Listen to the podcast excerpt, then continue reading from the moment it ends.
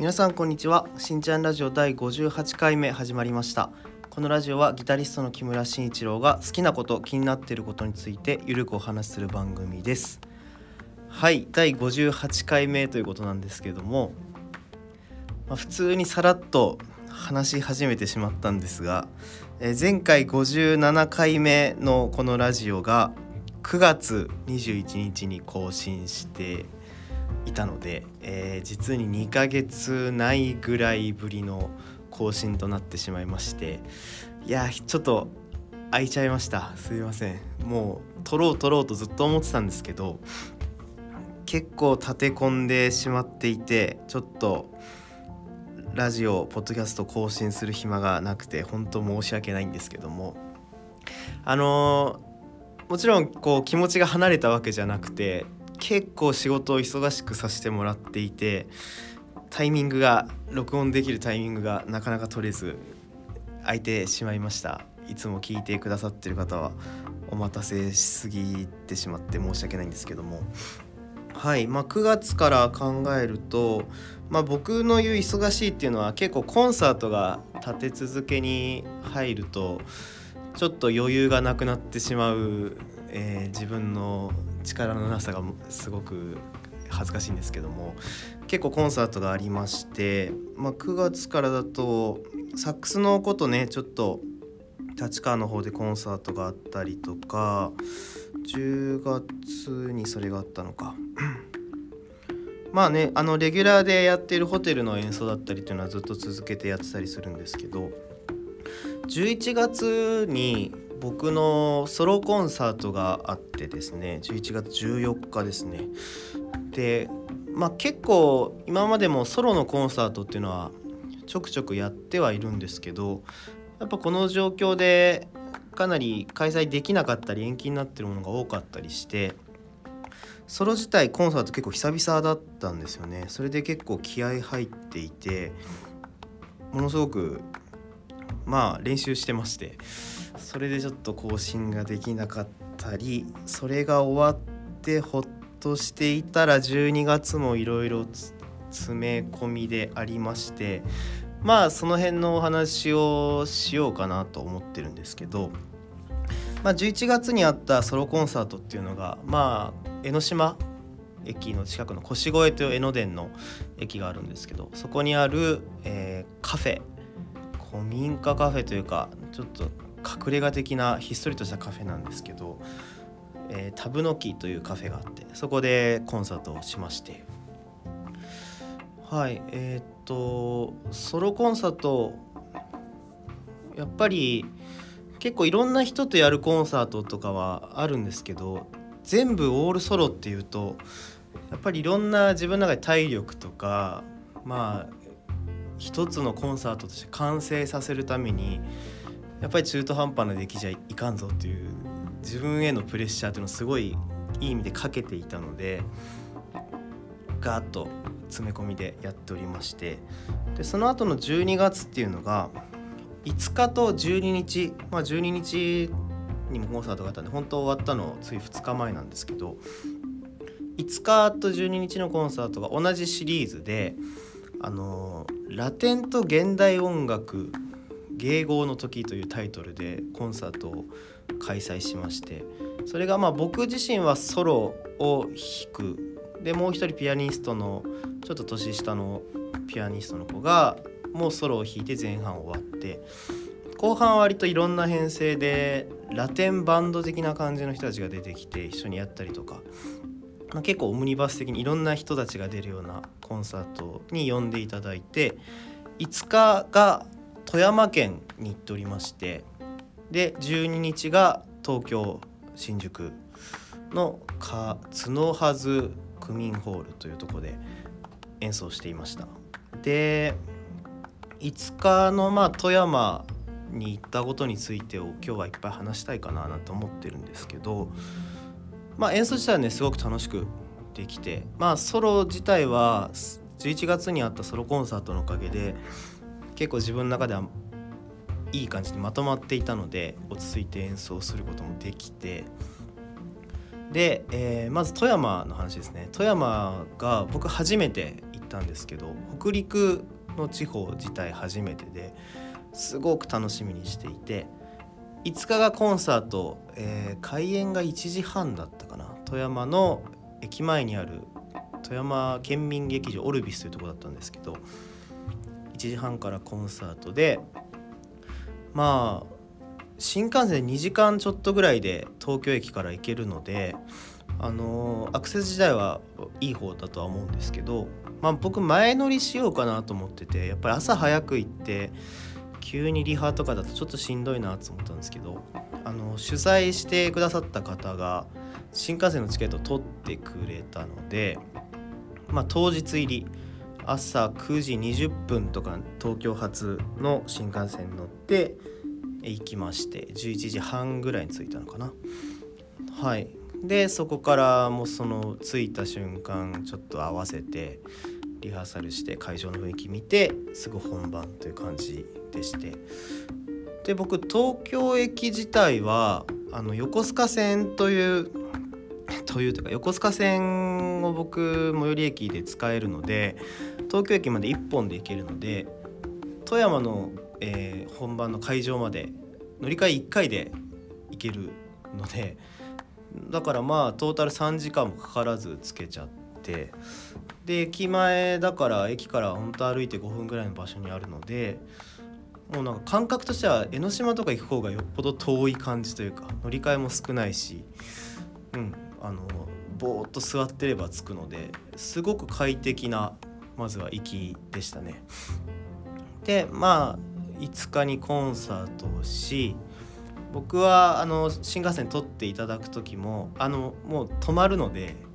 次の日の6日に帰りますと6日の夕方ぐらいの帰りを取ってほしいというふうに伝えて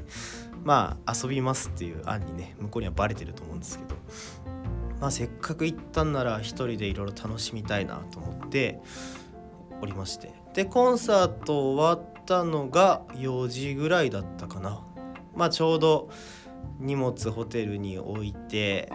繰り出すぞご飯食べるぞっていうのはちょうどいいかなという時間でして、まあ、まずもうやっぱり日本海富山といえば魚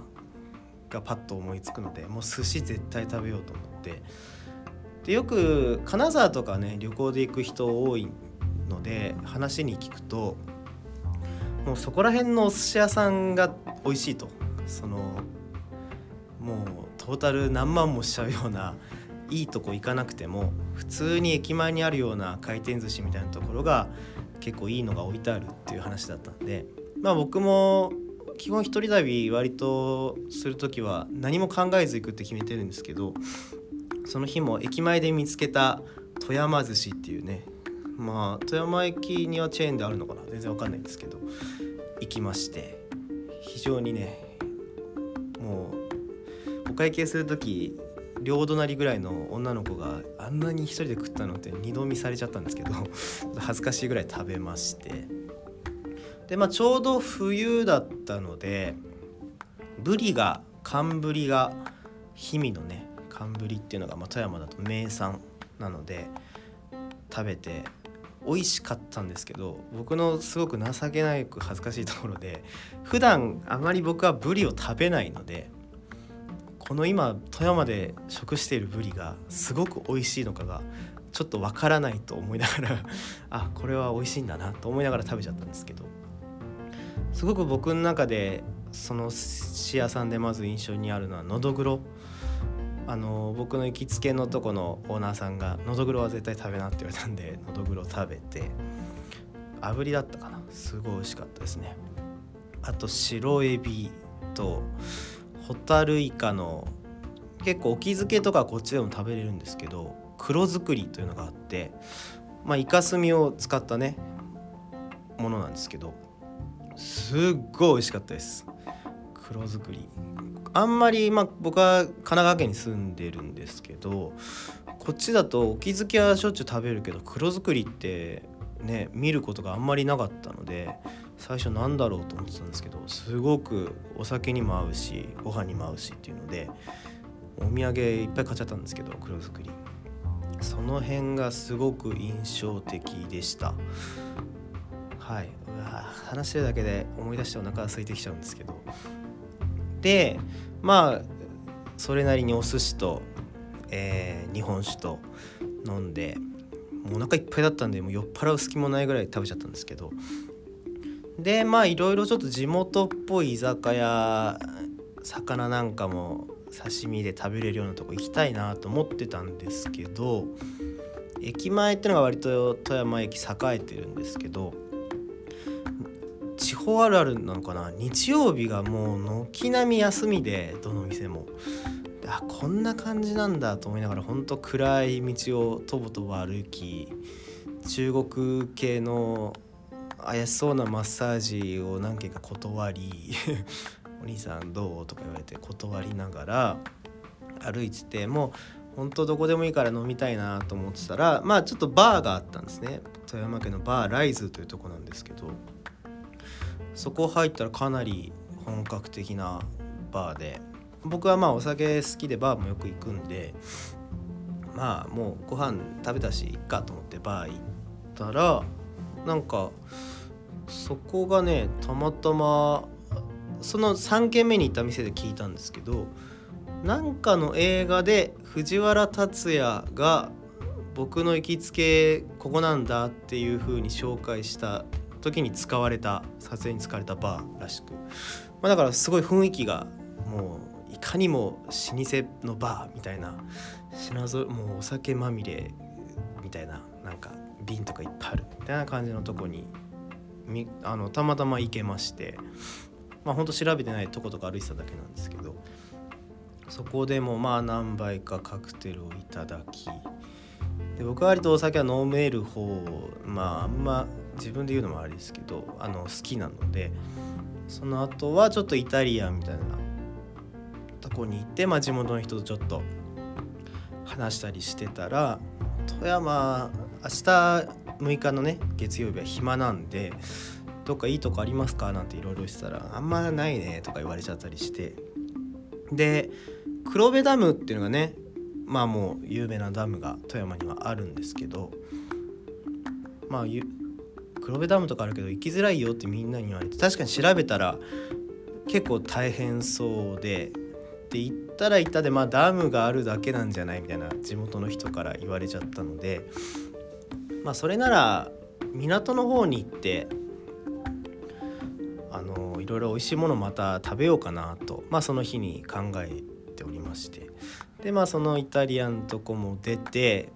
でもそれでもまだ10時前ぐらいだったかな。でホテル着い、まあ、帰って、まあ、割といい感じお腹もいっぱいだしお酒も飲んでなんかほわほわしていたんですけどまあ温泉付きの宿だったので温泉プラスサウナがついていたのでそこからサウナ行きましてで普段僕大好きなんでサウナよく行くんですけどお酒飲んだらやっぱ脱水になってるんで結構危ないから普段は酒入れてからサウナ入るなんて絶対しないんですけど、まあ、時間あるしいいやと思って入ってたらもうすっごい気持ちよくて もうなんか脳がちょうどいい感じになってるのもあってその整うという最強な状態も相まってすごくサウナ気持ちよかったんですけど気づいたら飲んだ酒全部抜けて あのやっぱよくお酒抜くのにサウナ入る人っているって聞くんですけど本当に抜けるんだなと思ってそっからすごいピンピンになってしまったのでまあコンビニ行ってホテルで1人で飲んでみたいな感じで1日目は終わったんですけど。であのやっぱり北陸の方って雪国だったりするんですごい寒いのかなとか思って身構えてたんですけどいざ行ってみたら基本的には東京の方と同じような感じ。その日はねだったんで割と格好も普通に12月っぽい そこまで分厚くない服で過ごすことができてで次の日起きて、えー、新港というところに行きましてまあガラガラキャリーなんかを駅前のロッカーに入れて、まあ、ギターは入んないんでギターだけ持って新港の方に行ってそこでもやっぱお刺身とかねもうやっぱ魚食うしかないなと思ってずっと食べてましたね。でやっぱり黒作りが美味しくてこれは絶対お土産に買おうってそこで確信に変わったんですけど。そこからまあいろいろちょっと日本海近いので港だから展望台みたいなとこに行ってで結構ねその日は雨だったんですよね。6日の月曜日っていうのが。まああの降られない程度のたまにちょびっと降ってるぐらいの傘いらない程度だったんでまあ楽だったんですけど。そで驚いたのが、まあ、このポッドキャストでもお話したかな。あの山梨とかは僕コンサートで行くことがあって後輩の実家がギタリストの後輩の実家が山梨にあるのでその辺りでちょくちょく演奏の機会はあったりまあちょっと旅行がてら行ったりすること多かったので山梨によく行ってたんですけど山梨も当然山が八ヶ岳とかいろんなね山が綺麗に見える場所なんですけど富山はとにかく連峰山がすごい連なってるのでもう景色がほんと壁みたいなもうまあ雪もかかってるからもう割と近い距離感に感じるぐらいの場所にすごい大きい壁がいっぱいあるなっていう感じの景色でそれがすごい景色としては印象的でしたね。真後ろに日本海を背負って山を展望台で見た時に、まあ、もちろん山が高いなっていうのはあの駅からも分かるんですけどすごくねその景色っていうのは僕の中で新しい発見ですごくいいなと思いました。そう。まあ新港に行ったっていうのもね氷見の港とか金沢駅隣のね石川県のもう、まあ、割と距離富山駅から電車で考えると同じような時間で行けたんですけど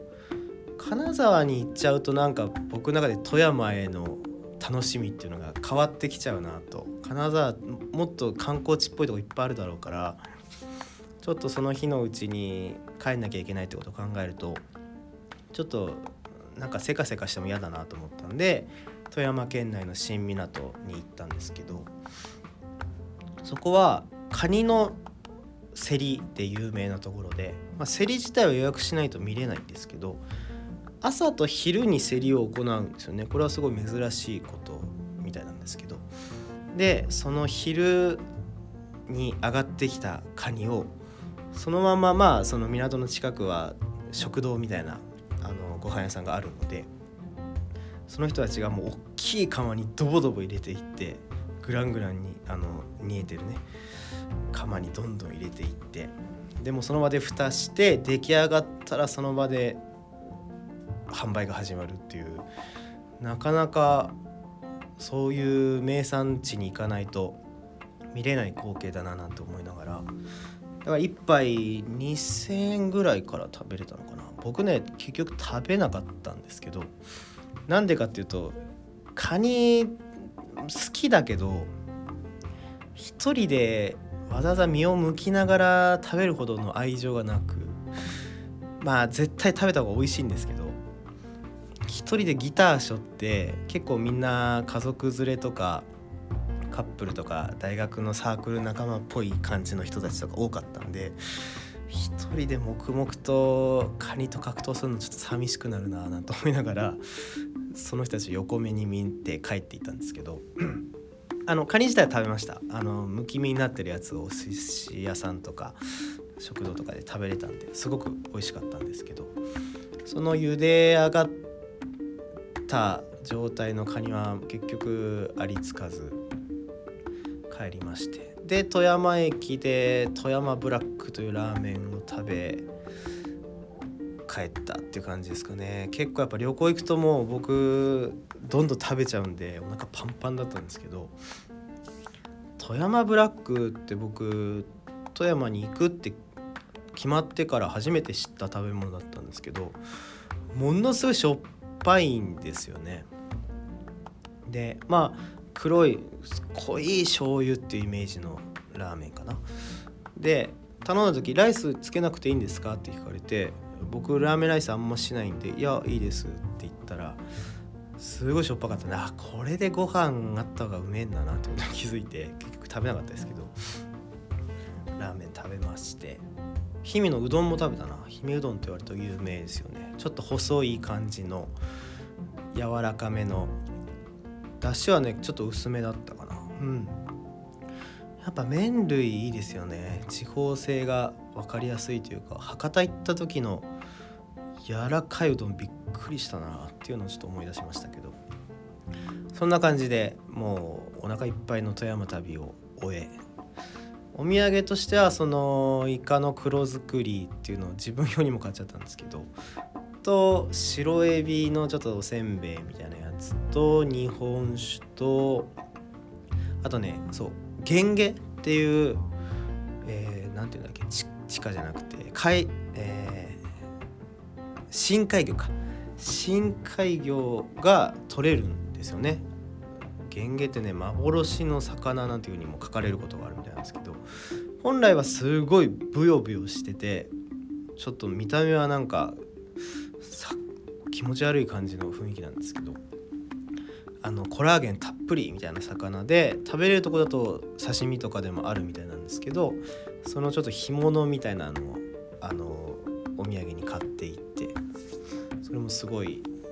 印象的だったな。なんか知らない食べ物にいっぱい出会えたのでなんとなく博多とか僕の中でのすごい有名な場所っていうともうこれを食べようみたいなのって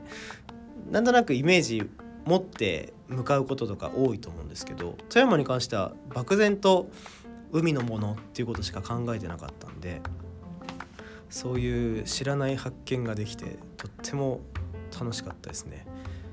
さすがに楽器持ってたんで帰りとかちょっとくたびれてましたけど5日の富山5日6日の富山旅はそんな感じで暮らすことができて。まあでね12日に東京でコンサートがあって駅としては都庁前駅からちょっと歩くようなホールだったんですけどよっぽど都庁前の方が移動大変でした正直。あの都庁前なのにエレベーターエスカレーターが全くまああるんですけど僕が通りたい道に全くなくてで楽器と機材と衣装とってあるともうエレベーターとか大体必須なんですけどもうねもう富山の方がよっぽど移動は楽だったな なんていうことを最後にここで言って終わりにしようかななんて思います。12月はあとクリスマスとカウントダウンとコンサートが残っていてまあレッスンなんかもうちょっとだけあるんですけど、まあ、年末は本当カウントダウンがあるんでもうずっと駆け抜けてで年始ちょっとしたお休みまとまって取れているので最後まで気を抜かず頑張っていきたいななんて思ってます。結構あのポッドキャスト更新してない時って自分の中で割と切羽詰まってる時だったりするんで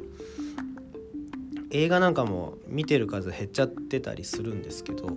結構面白い映画ちょくちょく見つけたのでまたここでお話したいなって思っているので